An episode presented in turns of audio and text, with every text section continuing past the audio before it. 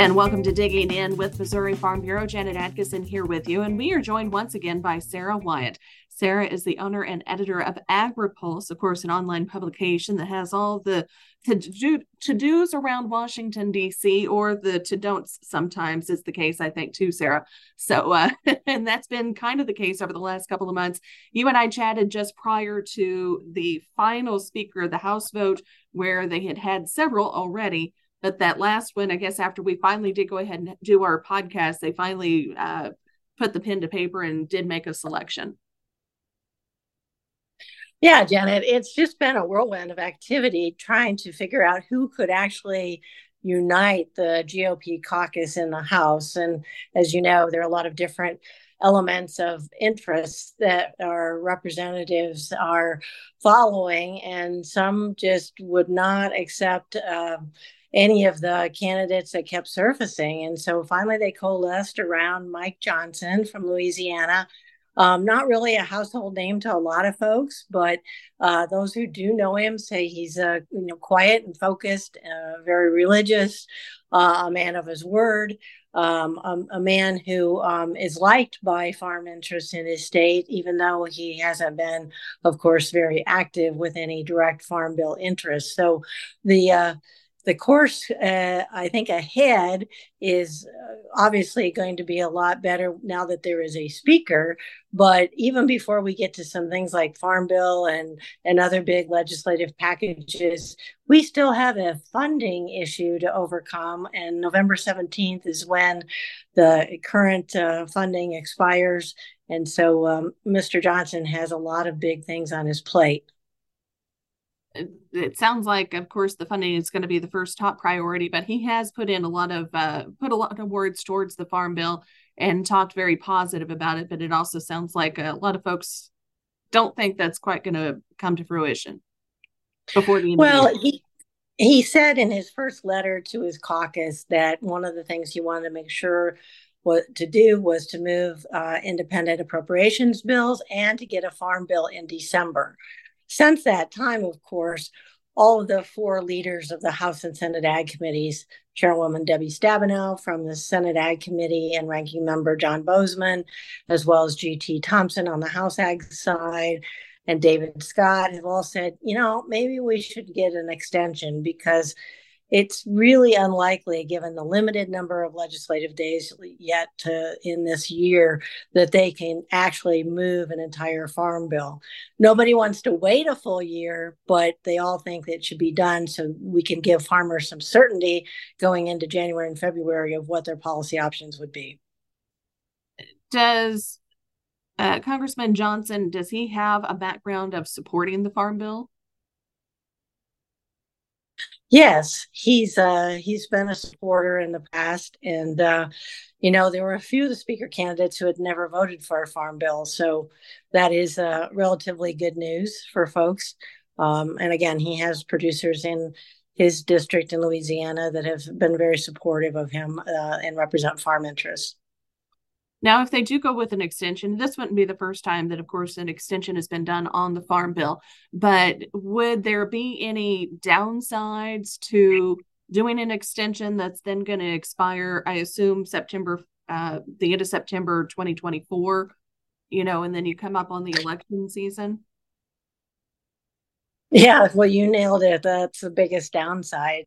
We're already in election mode for a lot of these members. And so the closer you get to the uh, presidential election and, and all the uh, congressional elections, it's just going to be that much more difficult to get anything done. The sweet spot for a lot of folks is to move a farm bill a new farm bill in the spring of 2024 and if it goes past the spring then kind of all bets are off and it's you're probably looking at 2025 well sara what are you hearing as far as from uh, the different commodity groups and other players in washington d.c whenever it comes to the legislation you know, Janet, it's just like that old story of uh, why do bank robbers rob banks? It's that's where the money is. And so when you look at a farm bill people look at where the money is and then where they'd like it to be. Um, in this case, it's going to be our first 1.5 trillion with a T farm bill, and um, the majority of that funding is for uh, food aid assistance, uh, often called food stamps, but it's technically the Supplemental Nutrition Assistance Program. And so people look at that and they go, well, gosh, couldn't we tighten up some of those funds? Or couldn't we take some of the 18 billion in Inflation Reduction Act funds that are targeted towards conservation and move them to pump up reference prices or change planted base? Um, so there's a lot of moving parts. And what I hear from commodity groups is where are we going to find the money and where can we agree to move the money? And that's really at the heart of the debate right now. And Sara, as we get to a part where we're starting to wind down 2023, uh, what else is on your radar as far as DC and politics is concerned?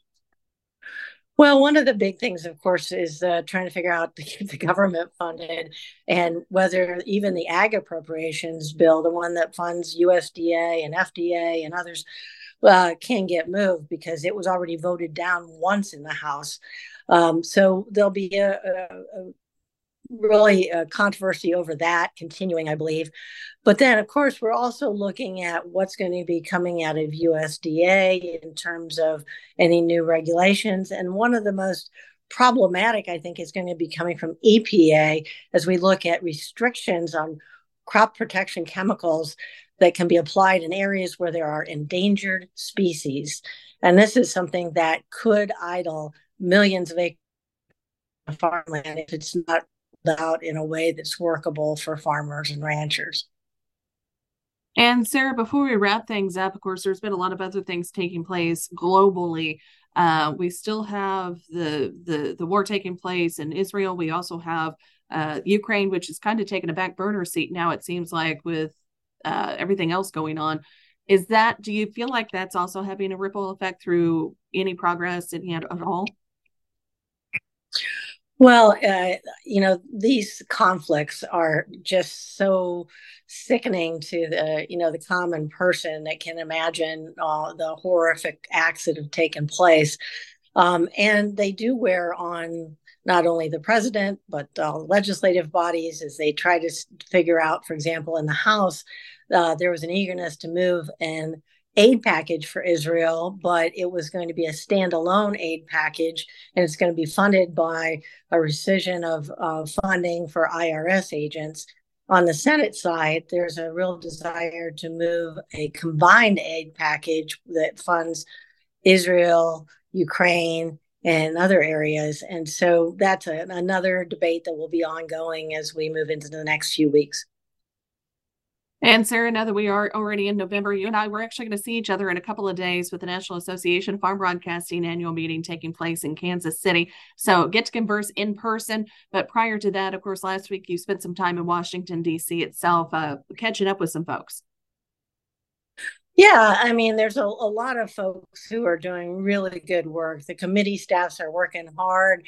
The members are having positive discussions on the farm bill and we had great discussions with Chairwoman Stabenow about all the things that she to do in her last term as a senator. And so, you know, you can feel that there's this goodwill of people who really want to get a bill moved. It's just the devil, as as always, Janet, is in the details. Absolutely. Well, Sara, thank you very much for taking the time to to play mm-hmm. catch up with us. Now that we actually have a Speaker of the House, and you know things hopefully can start progressing, or at least uh, more so than they were for the prior few weeks to the Speaker being elected. Again, we've been talking with Sara Wyant. Sara is the owner and editor of AgriPulse, of course, an online publication. Sara, if folks wanted to learn more about you guys and look you up, how could they find you? Just go online and type in www.agri hyphen P-U-L-S-E.com. Go to the top and you can get a free trial. Take us for a ride for a month and uh, see what you can learn and, and what you might enjoy. And of course, we'll also see you at our annual meeting at the Lake of the Ozarks uh, in early December as well. Sara Wyant joining us here for this week's Digging In with Missouri Farm Bureau.